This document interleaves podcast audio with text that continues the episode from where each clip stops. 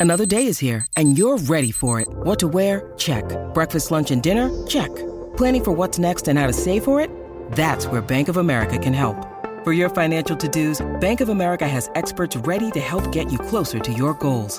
Get started at one of our local financial centers or 24-7 in our mobile banking app. Find a location near you at bankofamerica.com slash talk to us. What would you like the power to do? Mobile banking requires downloading the app and is only available for select devices. Message and data rates may apply. Bank of America and a member FDIC.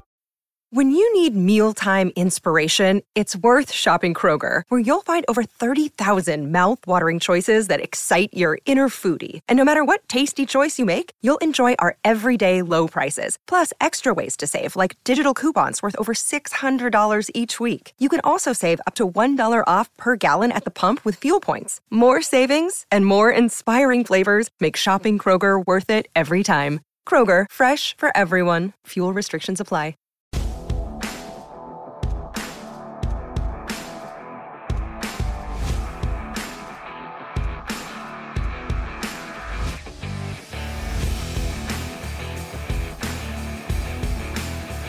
Hello, everybody, and welcome to the Tip of the Ice-Burgh podcast, brought to you as always by Inside the Penguins, a proud affiliate of the Hockey News. I'm your host, Nick Brlansky, joined as always by host Nick Horwat, and the Pittsburgh Penguins won back to back games over the weekend. We still have a little over 24 hours, a little over 30 hours until their next performance against the Detroit Red Wings on TNT on Wednesday evening. But a lot to discuss here as the opening week of the season comes to an end.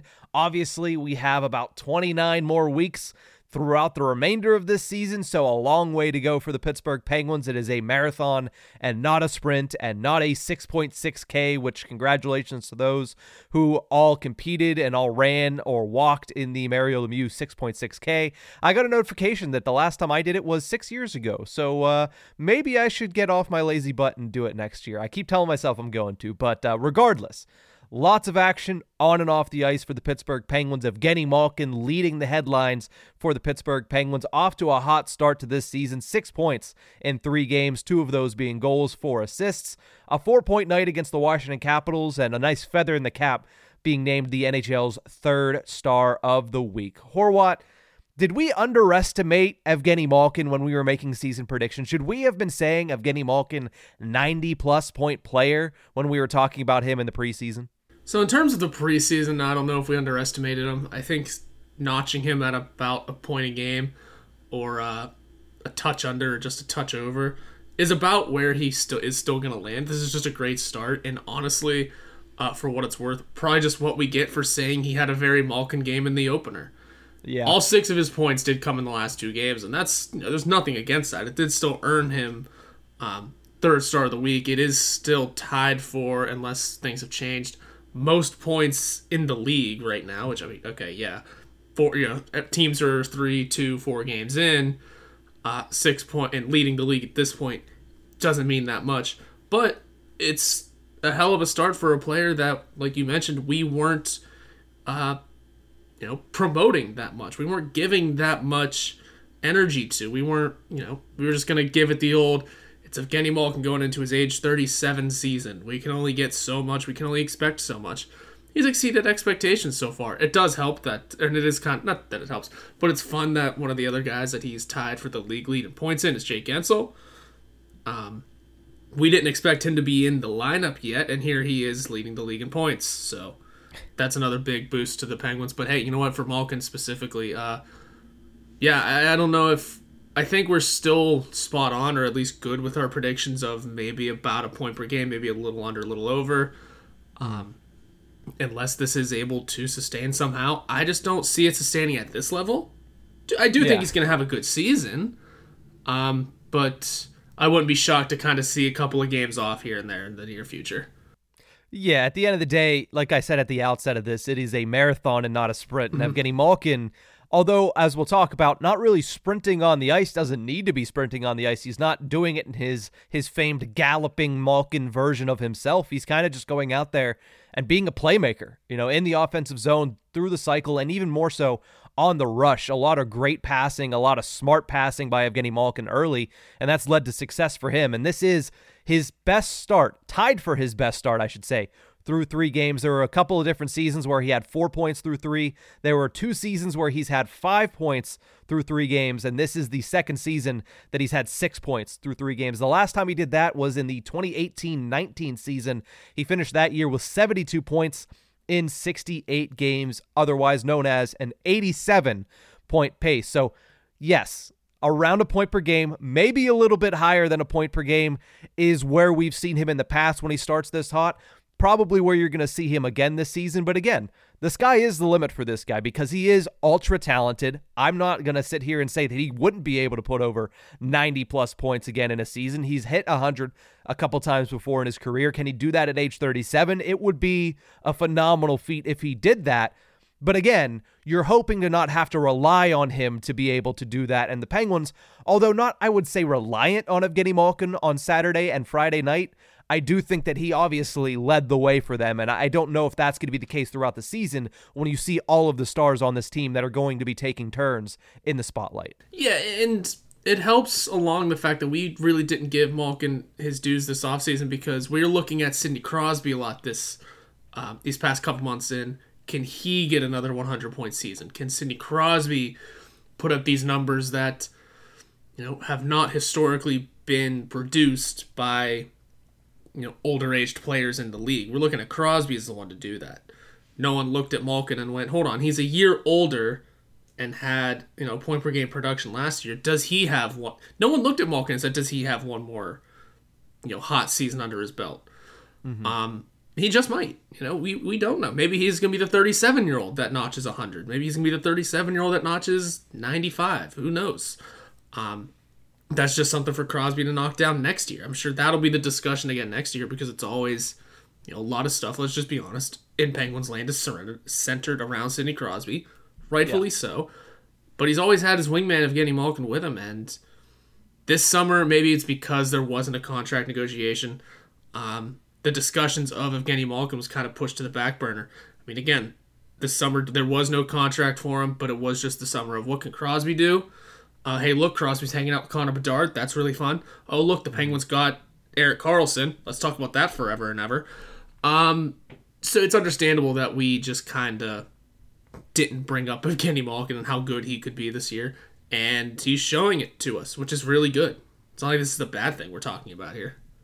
Yeah, you're 100% right. I mean, you go into the offseason after missing the postseason, yeah, all the talk was, hey, it wasn't the top three. So the trade Malkin skeptics were, were quiet on the back burner because he had over a point per game. You can't blame it on Evgeni Malkin for why they missed the postseason. And then Ron Hextall gets fired, and that's news. And then Kyle Dubas is the hire. Even that in its own in its own right, it wasn't just, hey, they brought in Eric Tulsky. Hey, hey, they brought in this other guy that's, you know, Matthew Darche. They brought in this hockey they brought in the top name, at least the most polarizing name, the most known name that was available on the market, and Kyle Dubas, this young hotshot hockey analytics guy that everybody started talking about. And again, Malkin was not in a contract year, like you mentioned. He wasn't coming off of like a 500 point season, like a like a like a guy like Connor McDavid. So you don't talk about that. He's not on a team that made the playoffs. So generally the conversation is a little bit lesser in the offseason. And then you add the fact that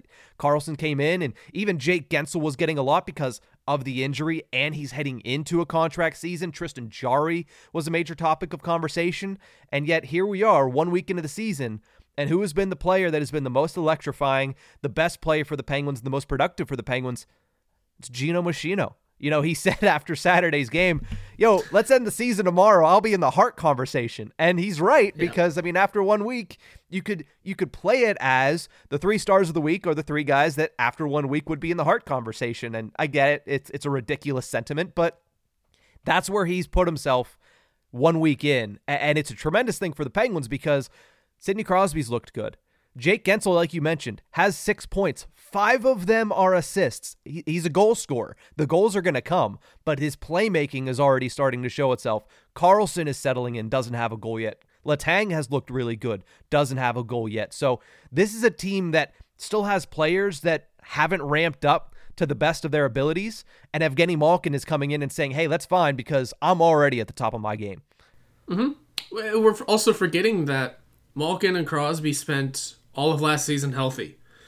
They Yeah. came in they they went into the 22-23 season fully healthy. They ended the season, let's not say fully because everyone gets banged up during the season, but they ended the season playing all 82. And now they had a whole off season to recover from all the minor things. There was no off season surgeries for either of them. Let's forget about let's not forget about that. Malkin had one, I believe, heading into last season, or at least seasons when he when he cleaned up his elbow, and even Crosby a couple had a Yeah. wrist surgery. I think that was heading into last season or something like that. yeah, let's just remember that those two came into last season for the most part pretty healthy, ended up playing all 82. They had a whole off season to remain healthy and are heading into this season fully healthy again. So we're just seeing an extension of, at least in Evgeni Malkin's sake, an extension of long term health, which is something we don't see from these guys very often. Um, and he's picking up right where he left off at last season, which was, I mean, yeah, not a ton of guys you know produced at the end of last year. I thought at least Malkin was sticking around and really giving it his all. That Washington game comes to mind. yeah, That was late. I forget how many games came after, but that that sticks out as a Malkin was definitely still giving it everything he could to push this team into the postseason. Um, and now he's starting here from game one. Game two, like we said after game one, it was a very Malkin game. Here he is starting from game two, um, giving it his all and pushing this team into the postseason, and he's leading by example. I think uh, Mike Sullivan said that these guys are leading by example in terms of getting this team to wake up and um, push for everything that they want.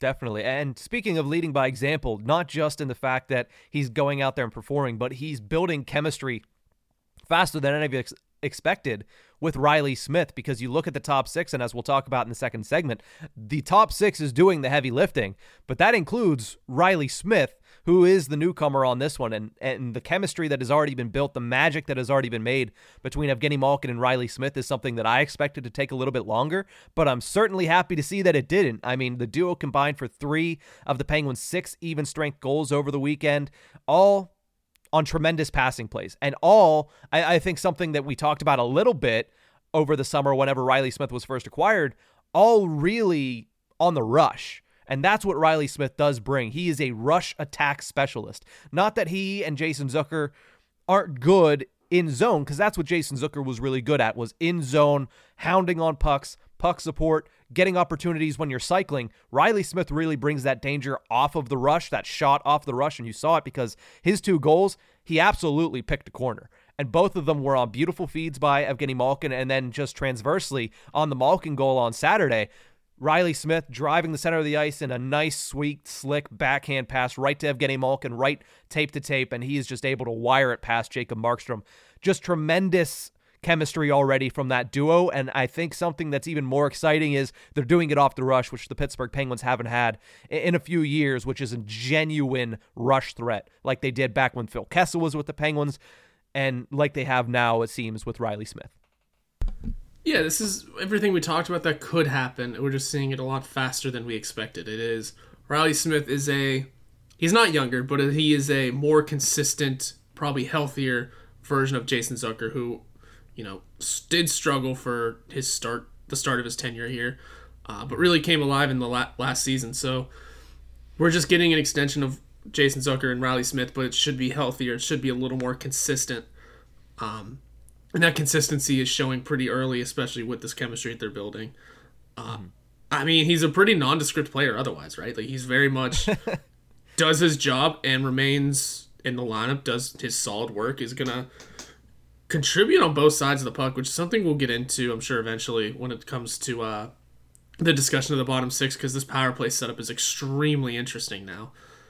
Um, but Reilly Smith plays on both the power play and the penalty kill, so Yep. he's able to do all of the things and fly under the radar is probably a guy who's going to record a quiet um, what's he average about like 40 50 points Uh, I'm not sure what his points average is, but he's usually up around 20 to 25 goals and sometimes a little ahead of it. But no, Reilly Smith, I mean, so far in the early going, he has been, I mean, he has two goals, but he's been all over the place. I mean, you saw it even in the opener. That he had multiple opportunities. He was robbed by Peter Mrazek in the second game. He had multiple opportunities. He was robbed by Charlie Lindgren a couple times before finally breaking through. So it's not that he's just had these two opportunities and capitalized. He continues to get opportunities, and I think that is something that you have to give him credit for, and that's something you have to give Evgeni Malkin credit for because on a lot of those chances, it's Evgeni Malkin who's doing the setup, and that's that's I think the best part for the Pittsburgh Penguins fans is this isn't Evgeni Malkin taking over games like he usually takes over games. When he takes over games, it's give me the puck and get out of the way. Like mm-hmm. we've seen that so many times in his career.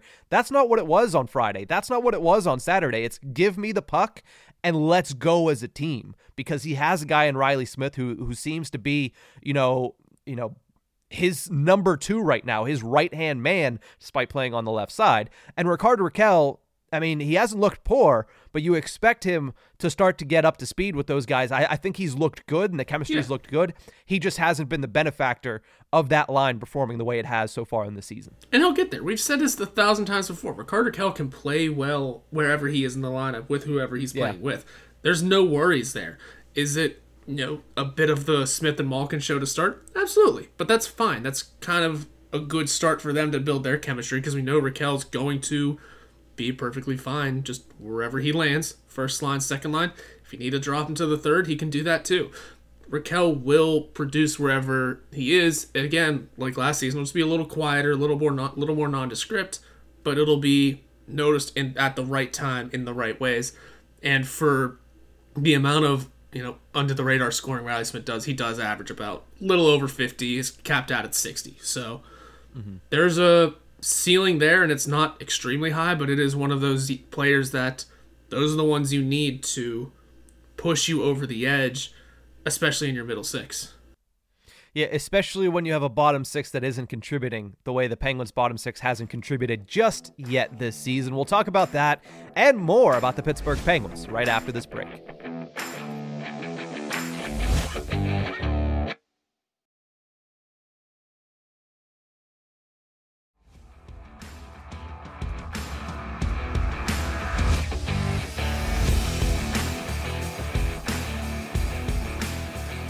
Welcome back to the Tip of the Ice-Burgh podcast, brought to you as always by InsideThePenguins.com. I'm Nick Brlansky. That's Nick Horwat as I put the display names up because I forgot to put them back up after doing the uh, Iceberg recap, which, by the way, if you haven't tuned in, after every game, we do have an iceberg recap. Some of them come out the day after. Some of them, like this Wednesday, will be live on our YouTube directly following the game, about five to 10 minutes after the game, depending on how long it takes me to get the graphics ready. Uh, and we'll be live. So come hang out with us, talk a little bit about the game, jump in the comment section, get in on the action, all that fun stuff. But I'm Nick Brlansky. That's Nick Horwat. We talked Evgeni Malkin, Reilly Smith, little sprinkling of Rickard Rakell, the second line mm-hmm. has been good for the Pittsburgh Penguins.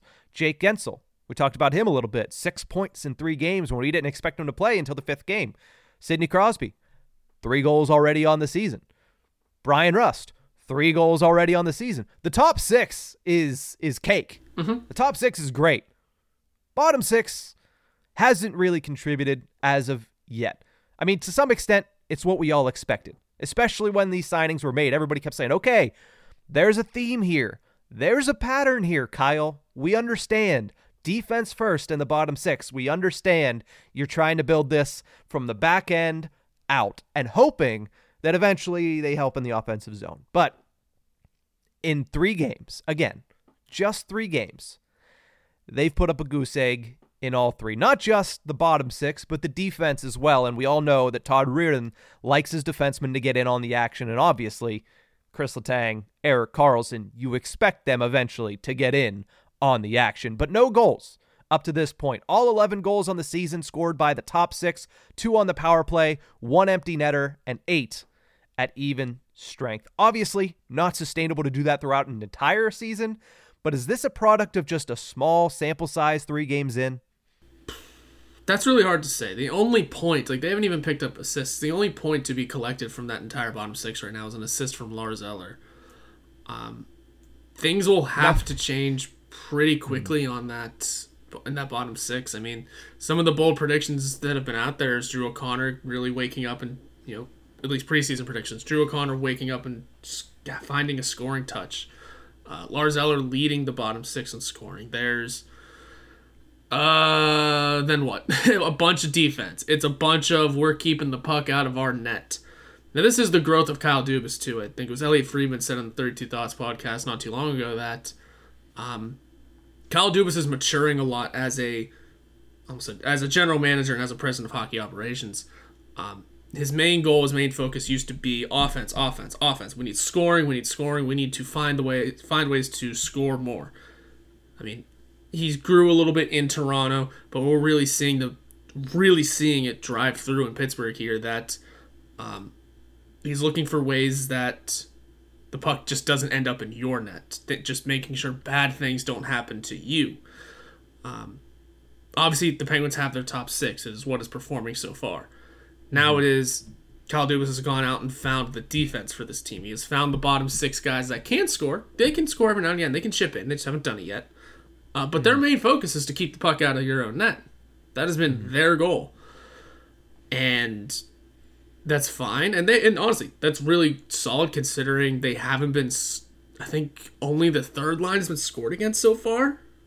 I mean, Yeah, and that's once. and that's once. I mean, the fact that Jeff Carter's line has not been scored against yet, despite being check that. hemmed in on multiple occasions, the bottom three is all at even. So I'm assuming they haven't. I haven't looked deep into um, what the exact numbers are. But I mean, the fact that Jeff Carter, Matt Nieto, and Noel Acciari have been hemmed in their line, hemmed in their zone, like for extended time. I think the first one was like two minutes um, and haven't been scored against. That's a really good start. It- it's not great that they're hemmed in, but it's good that they haven't allowed that goal, and they are uh, performing very well defensively. It's just a matter of finding that scoring touch to wake up. Mike Sullivan thinks it'll happen eventually. Um, and it just it does need to pick up soon because the top six can't carry the load forever. Mhm. Yeah, you are correct At five on five, the fourth line has not been scored upon. They have not scored a goal. But again, That's um, that's that's not their job. Their job is to keep the puck out of their own net, like you, you mentioned. So you're you're 100 percent right on that. But I mean, to me, three games in is is the reasoning. I believe that is exactly the reasoning that the bottom six hasn't scored. I mean, look look at look at what happened. Look at who's on that unit right now. The top six, with the exception of Reilly Smith, who we just talked about, has had a miraculously short period of time to build chemistry with Evgeni Malkin. But the top six has all played with- each other before.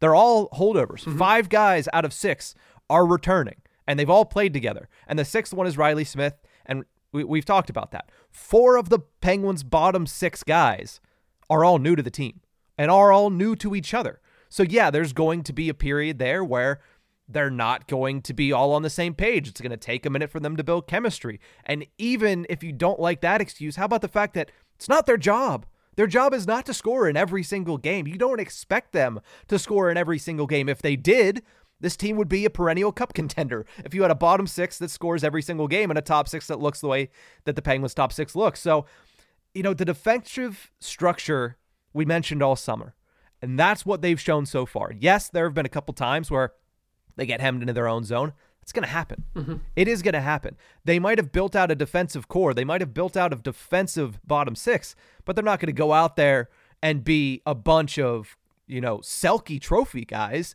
but they're going to go out there and they're going to keep the puck out of your own net. Like you mentioned, between the third and fourth line, only one goal scored against them so far this season. It's what you want. You'd like to get a little bit of scoring. That will come with time. Clearly, they're going to score eventually. You're hoping that it picks up in frequency as, as the season goes on, but as long as they're doing their job and not getting hemmed in every single time, which did happen late last season, it was almost every single time those two lines were on the ice, they were hemmed in. It's mm-hmm. happened a couple times this season, but also there have been a couple times this season, namely the second period, the start of the second period against the Washington Capitals, where the third and the fourth line were absolutely dogged in the offensive zone, cycling the puck, continuing to keep the momentum, and it led to the Pittsburgh Penguins scoring the first goal of the game. That is exactly what you want. They might not have scored, but they kept the momentum on. They absolutely drained the Washington Capitals by keeping them in their own zone. and then they basically put it on a tee for the top six to go out there and finish. That's all you're asking from them. And I, I understand that you want to see goals, and I understand that changes will be made if there aren't goals because they need goals. You can't have a repeat of last season where the, the leading scorer of the bottom six didn't even reach the 30 point mark. You, you need a little bit of a change in that. But at the same time, let's not act like it's not a massive improvement on what we saw at the end of last season. It's big. They're not getting scored against, and that's huge. Yeah. Um, I think people just want things to happen now. It was, and yeah. And that's what, how and that's how it's going to be for the Penguins at least through the first month. They want things to happen right away. It does because we talked about it all after the opener. Well, it's the same nonsense from the season from from the previous season carrying over. Yeah. So fans immediately got a little impatient. Immediately. That's just the way it was meant or not that it was meant to happen, but that's just the way it was going to be whenever you enter your season, immediately lose the same way you lost 12 games the previous. Um, and you came into the year saying, hey, here's how we were, or at least showing, here's how we've improved in all these areas. Scoring from the defense, got more of that. Much more defensive minded bottom six. While they were defensive minded in that game, clearly, um, mm. it just we want to see scoring from it now because it also didn't score last year and you know, there have been at least a little bit of discussion of, hey, you know what, these guys can chip in. Well, we all want to see it right away now. That's kind of, and it, that's kind of one of the problems that comes with losing the first game the way you did. Um, mm-hmm. That all of a sudden everyone's going to become a little impatient. They're going to want to see rebounds and bounce backs from everyone right away. And we've gotten it from the top six. For what it's worth, most of the defense we've gotten it from goaltending definitely got it from. Everyone is excited about both goalies right now, I would assume. Mm-hmm. And it just of the bottom six waking up and carrying their own load now. Um, and again, they're doing it right. Like they are they are carrying their own load. They're doing exactly what they were brought here to do, and that is to keep the puck out of their own net. It is now just a matter of chipping it, doing part two of their uh, two part process. Getting there is just a matter. It's a matter of getting there. Okay, so who do you think chips in first? Which bottom six player? We'll we'll, we'll say bottom six because the I think the obvious answer is one of Kris Letang or Erik Karlsson when you include the defense. We'll get to that in a minute. Mm-hmm. But which bottom six player do you think breaks through first and gets a goal this season? I'm gonna say and hope that it's Drew O'Connor. I think um, he's looked good. He's had a couple of decent chances. Uh, it's just a matter of breaking through.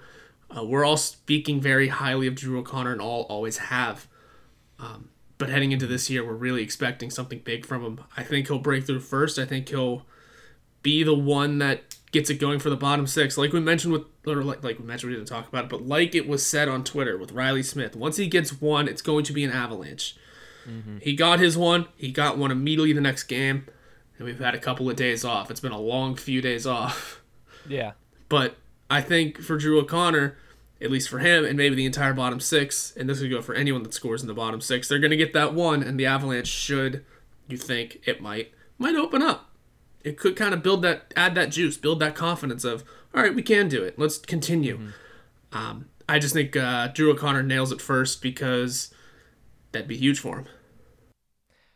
I like your O'Connor pick. That's one that immediately came to my mind as well because I think that he's probably been the closest so far. I think he's performed the best so far yeah. of the bottom six when it comes to just individual performance. But my prediction, uh, again, this is low stakes, but it feels like a gut feeling, and my gut can be wrong. It feels like it's going to be Big Jeff Carter. It, it feels like he's going to be the first breakthrough. I mean, he almost did on Saturday. He had that one opportunity on Saturday where he looked like he was shot, maybe not out of a cannon, maybe like an antique cannon that sends you at a little bit of a slower velocity, but it looked like he was shot out of, a, of an antique cannon into the offensive zone. Unfortunately, he missed the net entirely, but, you know, he still has that scoring touch to his game, right? Like there were some people that said, hey, maybe in a lesser role, with lesser, you know, responsibility, he can just lean into what he does best, which is get in front of the net, be a, a big body, and then put away opportunities, finish chances, use his shot a little bit more than he did last season. So I think maybe that breaks through. I mean, look, you look at O'Connor, you look at Eller, you look at Jansen Harkins, who we'll talk about at the end of this show. These are guys that, you know, specifically Harkins and O'Connor, they're they're younger guys, unproven guys. They might try to do a little too much whenever the pressure starts coming on. Jeff Carter doesn't care. Mm-hmm. Right? So he's going to play even keel from minute 1 to minute 60. And that's going to show and maybe that is what puts it over the top. Maybe that's what helps him break through. So you know, I I have I feel have a feeling that it's going to be Jeff Carter. Now, again, there's a chance that Jeff Carter scores five goals this season, and I'm completely off base. But you know, he had he has that pedigree of a goal scorer, and if he gets into the right areas, maybe that fourth line starts to click where Acciari and Nieto continue to be a nuisance and it just pops right out to him and he lets the instincts take over and he scores a goal. So I'll say Jeff Carter for this one. And when you mentioned that last season the bottom six was you know the bottom the top bottom six score, uh, scorer only had 20 something points it still was jeff carter it was it yeah. still was 29 it still was jeff carter who notched those 29 points um for as much flack as everyone gave him, uh, yeah, you're right. He doesn't care. I he does not care. I asked him probably the first or second day of camp, like if he's setting any sort of like, you know, goals or mindset or what he's trying to accomplish coming into this upcoming season. He said he doesn't do those. He doesn't really go into a year looking to improve or be better or you know just try and be a step up. So he says he's going to go out and play his game. Whatever happens, happens. I thought maybe he'd give me a little. I'm try, I'll try and be better, um, but no. Uh, so we don't know exactly what we're gonna get from him. We don't know what he's expecting of himself, really. Um, but heading into what could be the last year of his career, we we can yeah. maybe presume that it is something that is a nice final bow on the career of Jeff Carter that mm-hmm. has been successful. Two Stanley Cups, over a thousand games the point number is escaping me, but he's had a successful career over quite a few years too. I mean, he's been around since he's a pre-lockout uh, player, isn't he? Nope. For 0506 was also his rookie season. Um, 836 points beat you to it. Uh, yeah. But 1200 games. Uh, he's he's had a long successful career, and also you don't play that many games for you know, when you're bad. So mm-hmm. there's maybe he expects more of himself. He's just not going to tell us, and that's perfectly fine. Yeah, he, he's at the point of his career, and like you mentioned, it could be the last year of his career. I'm assuming he would know that you know, it's the last year of his contract. Certainly a contract that he's not going to see again, right? He's not going to see those numbers again in a contract. It's going to be league min, if anything. He's probably just going out there and trying to play hockey and enjoy himself. I mean, if it's the last year of playing a professional sport, you're going to go out there and you're going to enjoy yourself. A guy that's won Stanley Cups, a guy that's played in multiple big games, a guy that has had a successful career just enjoy yourself. Why put any extra pressure on, especially after the season that he had last year? He's like, you know what? I just got to leave that behind and just go play hockey. I mean, it, that might be what's best for for for Jeff Carter. So we'll see what he's able to do uh, moving forward. If he scores that first goal, I will certainly take a victory lap, as I'm one to do. If he doesn't score the first goal, then oh well, I was wrong, and you can call me out on it. I I don't care. You mm-hmm. know, similar to Jeff Carter, I just don't care. But uh, before we head out of this into the break, uh, I do want to ask Will Erik Karlsson or Kris Letang? We're going to ask this on Twitter. Actually, it's a good it's a good Twitter poll. Uh, will Erik Karlsson or Kris Letang light the lamp first? Horwat. Uh, I'm going to go with Karlsson. He's been firing the puck as much as he can. He looks to be finding those offensive opportunities. Um, Letang has very has you know picked up his assists. I feel like he's definitely got his touches as well. Um, six shots, but there's something about Erik Karlsson who find those shot numbers. Uh, he's had his open chances. He's got eight. I feel like mm-hmm. all eight of them have been, oh, there it is. Uh, scoring chances. Yeah. Like, ah, that should have gone in. Yeah. could have gone in. So yeah. I still think it'll just be Karlsson. Um, and it'll be another avalanche situation. He's going to pot one, and here comes the rest. It should be mm-hmm. um, pretty, it should come pretty easy to him. He's had plenty of opportunities. You wonder who else is shooting the puck a lot more, too, though? I know this has nothing to do with the conversation, but Erik, uh, Marcus Pettersson Notice he him is. just kind of at least maybe not reaching the net or hitting a goalie, but he's at least firing a lot, at least a lot more than uh, I would have expected to start the season. Well, you know how when you watch a TV show, you start to kind of like think like the characters in the TV show. Like if you watch Peaky Blinders, you start to think in a little bit of a of a heavy British accent. Maybe playing with a guy like Erik Karlsson has Marcus Petter thinking Pettersson thinking, okay, shot first. Here's a shot opportunity that he didn't think about before when he was playing with a guy like Jeff Petry. So I mean, maybe it's like you know assimilating to the defensive partner that you have, and you just kind of start to take on their traits and characteristics a little bit. Well, then who's he playing with that's making him fight tough guys? That's just been inherent where he's just, you know, he likes to pick the biggest guy in the room and say, all right, let's go. I was so baffled by why and how that fight materialized. I mean, there's a reason. And again, there mm-hmm. was pe- there was somebody and a couple people on Twitter that were like, Jeff Carter played more at five on five than the first line. Yeah, because the fu- the first line didn't play in the last six minutes of the game of a four nothing victory. When you have Tom Wilson gonna go pull Tom Wilson crap, yeah, like you knew that was gonna happen. Mike Sullivan also, is it's it's not his first rodeo. He knew he's like, all right, Tom Wilson is going to do something stupid here. I'm not putting Crosby, Guentzel, and Rust on, on the ice. Now, Malkin, big guy. He can do it. Malkin, not the Cro- Crosby's won almost every fight that he's been in. He Crosby is the antithesis of Pettersson. He doesn't yeah. fight very often, and he knows when to pick his spots.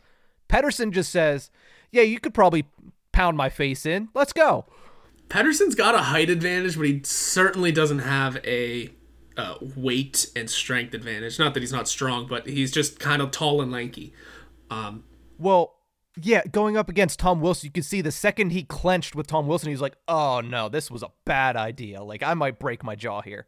Sorry, Zach Aston Reese. It's our ah, all right. Well, he didn't, and um, for, uh, for what it's worth, I'm taking Karlsson to score first. I'm just trying to get off the get off the topic. Yeah, uh, yeah that's fair. And I thought I had something else, but I forgot it. So continue. Go ahead. Okay, well, mine, Karlsson Letang. I think it's honestly close because I really feel like Kris Letang has performed very well uh, to start the season, particularly on the offensive side. I think he's making smarter decisions in the first couple of games. So you know what? I'm going to pull a Leroy Jethro Gibbs. I'm going to trust my gut for the second straight time, and I'm going to say Kris Letang does it. I mean, Letang. I mean, tomorrow night he has seven career goals against the Detroit Red Wings in the regular season. That's the second most among a non divisional opponent. He absolutely torches the Florida Panthers, by the way. 11 goals against the Florida Panthers in his career.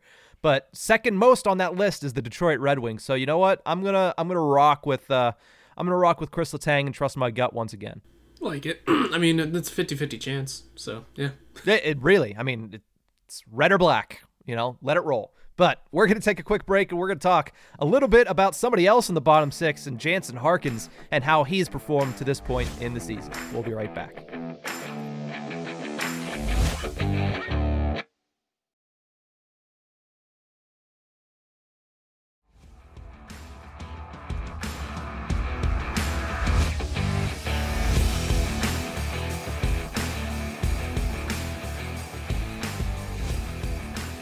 Welcome back to the Tip of the Ice-Burgh podcast. Final segment here of the show. Going to talk a little bit about Jansen Harkins. Surprised all of us whenever he was picked up on waivers the Monday of the final week of the preseason. Then he came out, had two stellar performances in preseason hockey, and earned himself a spot on the third line to start the season for the Pittsburgh Penguins.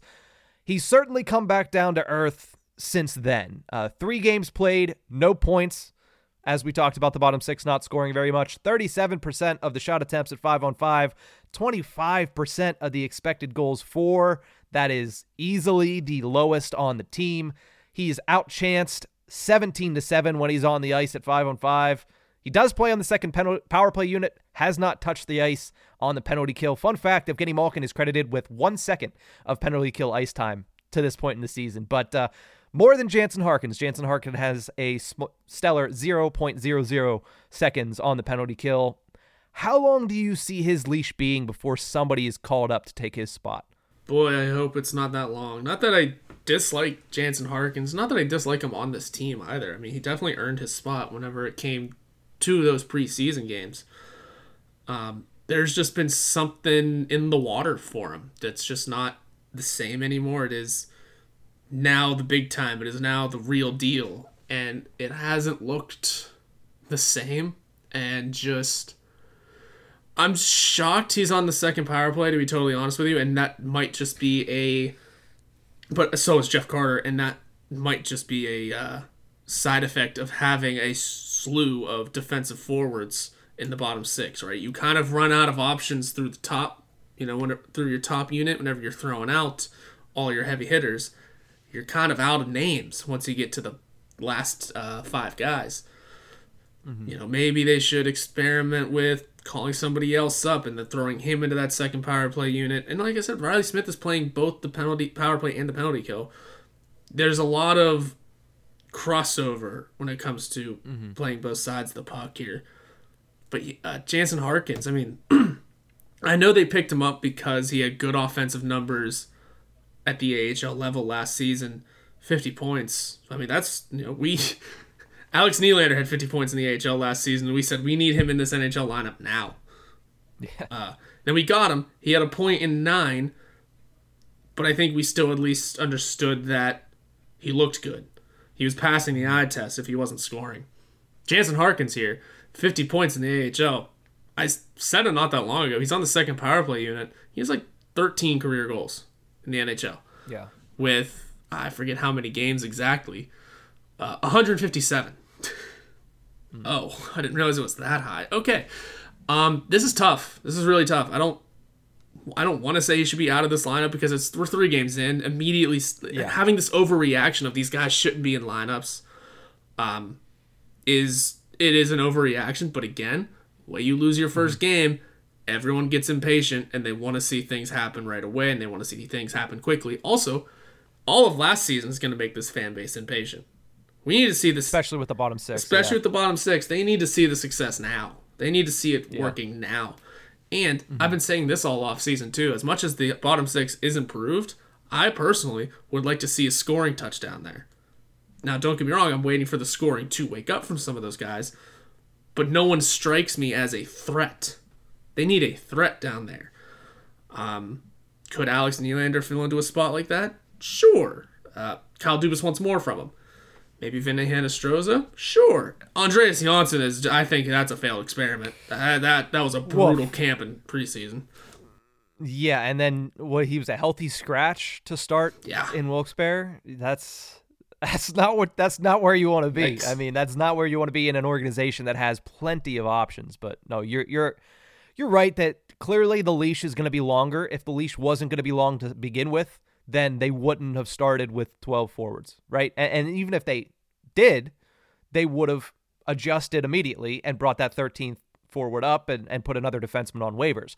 But they haven't done that. They still only have 12 forwards on the roster. So I do think the leash is a little bit longer, certainly longer than three games. Um, I know that that's how long that Jonathan Gruden had last season, but um, that that's that's not the measurement we should go go off of for for anybody that's actually a veteran. That's that's the young guy measurement there. Uh, did he get more or less than Jonathan Gruden? But when it comes to a guy like Jansen Harkins, I mean, I would imagine he gets at least another week or two to okay. give an opportunity to show what he has for the Pittsburgh Penguins.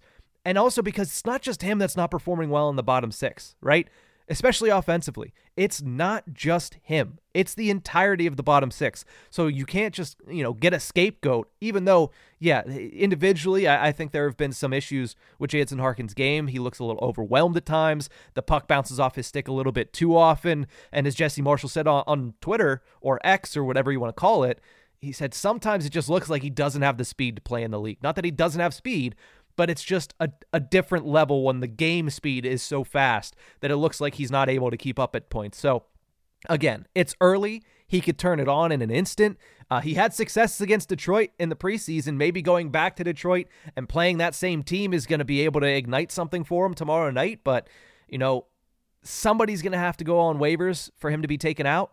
That's another reason why I think his leash is a little bit longer because Kyle Dubas, while not afraid to use waivers, probably not going to pull the trigger on that three games into the season and potentially risk losing, you know, if it's not Harkins, if you want to say, hey, let's not send him all the way down to Wilkes-Barre, risk losing a guy like Ryan Shea, who the Penguins very much like having on their roster, or a guy like, why can't I think of his name right now? John.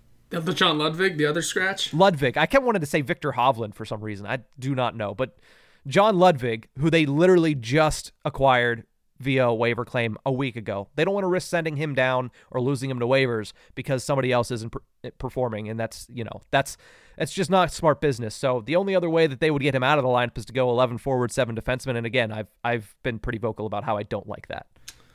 Yeah, I've seen some uh, arguments for it that have been interesting, um, but it's it's a start. It's the start of a new season. We, those are arguments that you have mid-season time, late season, and when you're really trying to make a push and giving certain guys more ice time. That's what it breaks down to. Uh, but it's not a thing you do early in the season. You have to see what you have with the players you got, and we got Jansen Harkins, and you know, maybe something does wake up. It's just he never struck me as someone who would actually make this lineup. Even this, the moment we uh, claimed him off of waivers, I think I immediately assumed he was just going to continue his trip to the AHL, but uh, he didn't. I don't know where things go from here. Uh, the leash is long enough that he should deserve um, a couple more chances, but uh, if things if he doesn't look phenomenal in the next couple of games, something's got to change because, again, that bottom six, you're allowed to be impatient with it because Yeah, you have options. That's the reason you sign so many guys. yeah, you because you have so many options, you're allowed to be a little impatient with it.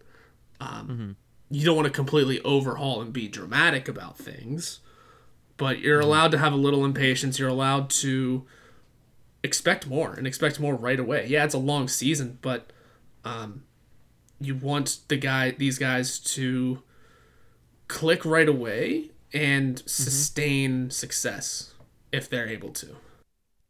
Yeah, yeah, definitely. And before we go, I'm just curious as to your opinion here. Doesn't have to be a long answer, but who do you think gets that first call up? Because it's going to happen eventually. It will happen Regardless. eventually, yeah. Uh, who do you think gets that first call up? Because I think the longer we go without it, the lesser and lesser preseason performance matters, and the more it's about who's performing currently in Wilkes-Barre. We saw that last year with Jonathan Gruden. Again, second mention on the podcast. And he had a goal in the opener, too. So, I mean, shout out, Jonathan Gruden. I that, that and that's honestly really tough. I know you want it to be a short answer, but it's honestly tough to kind of nail down one person because we have that gluttony of options. So many. Yeah. Um and especially when it comes to trying to nail down the right position and you know if you're trying to keep it a right winger um, that's also tough but if i had to really throw a name out there i'd think vinny Hinostroza goes first um, just for the sake of he's able to play play both sides which is something that mike sullivan loves um, and mike sullivan has that previous relationship so there's something there because we're wait we're I wouldn't say Sam Poulin yet because we want to, they want to see him No. really gain those minutes in the AHL and f- gain that speed. Um, I know that Radim Zohorna. I forgot about him. He's down there. Yeah. he could come up pretty easily. Except he's not going to be that scoring threat that I think this bottom six still needs. Mm. And Alex Nylander, he's crossed my mind a couple of times when trying to come up with a name here, but something about the way Kyle Dubas talked about him during that preseason presser of saying he took steps back, you know, during the preseason and during camp makes me think he's further down in line than we really think. Um, and that he won't be first, and they really want, much like St. Paul, they want to see him gain that speed and really prove himself in the AHL before they can make him uh, a full time AHLer again. He might be second or third. I mean, the way Dubas spoke of both Poulin and Nylander, though, is he expects Nylander to be in the NHL by the end of the season, so eventually he'll get his call. Um, and Poulin, he wouldn't be shocked to see him up here long term either. So we'll see. I'd say first in line goes Vinny Hinostroza, and then maybe Nylander, Zohorna switching for two and three.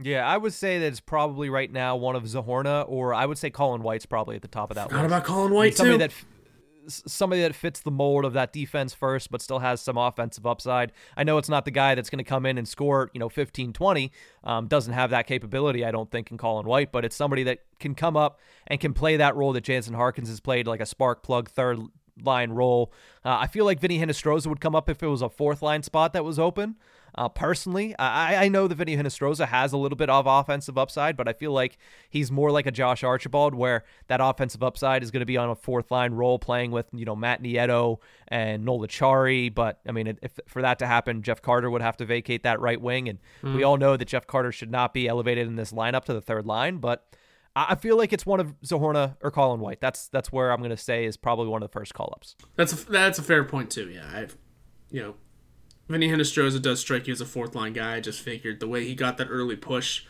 it sticks Yeah. around, it lingers. He got that early push on the first line. Maybe he can play on the third line.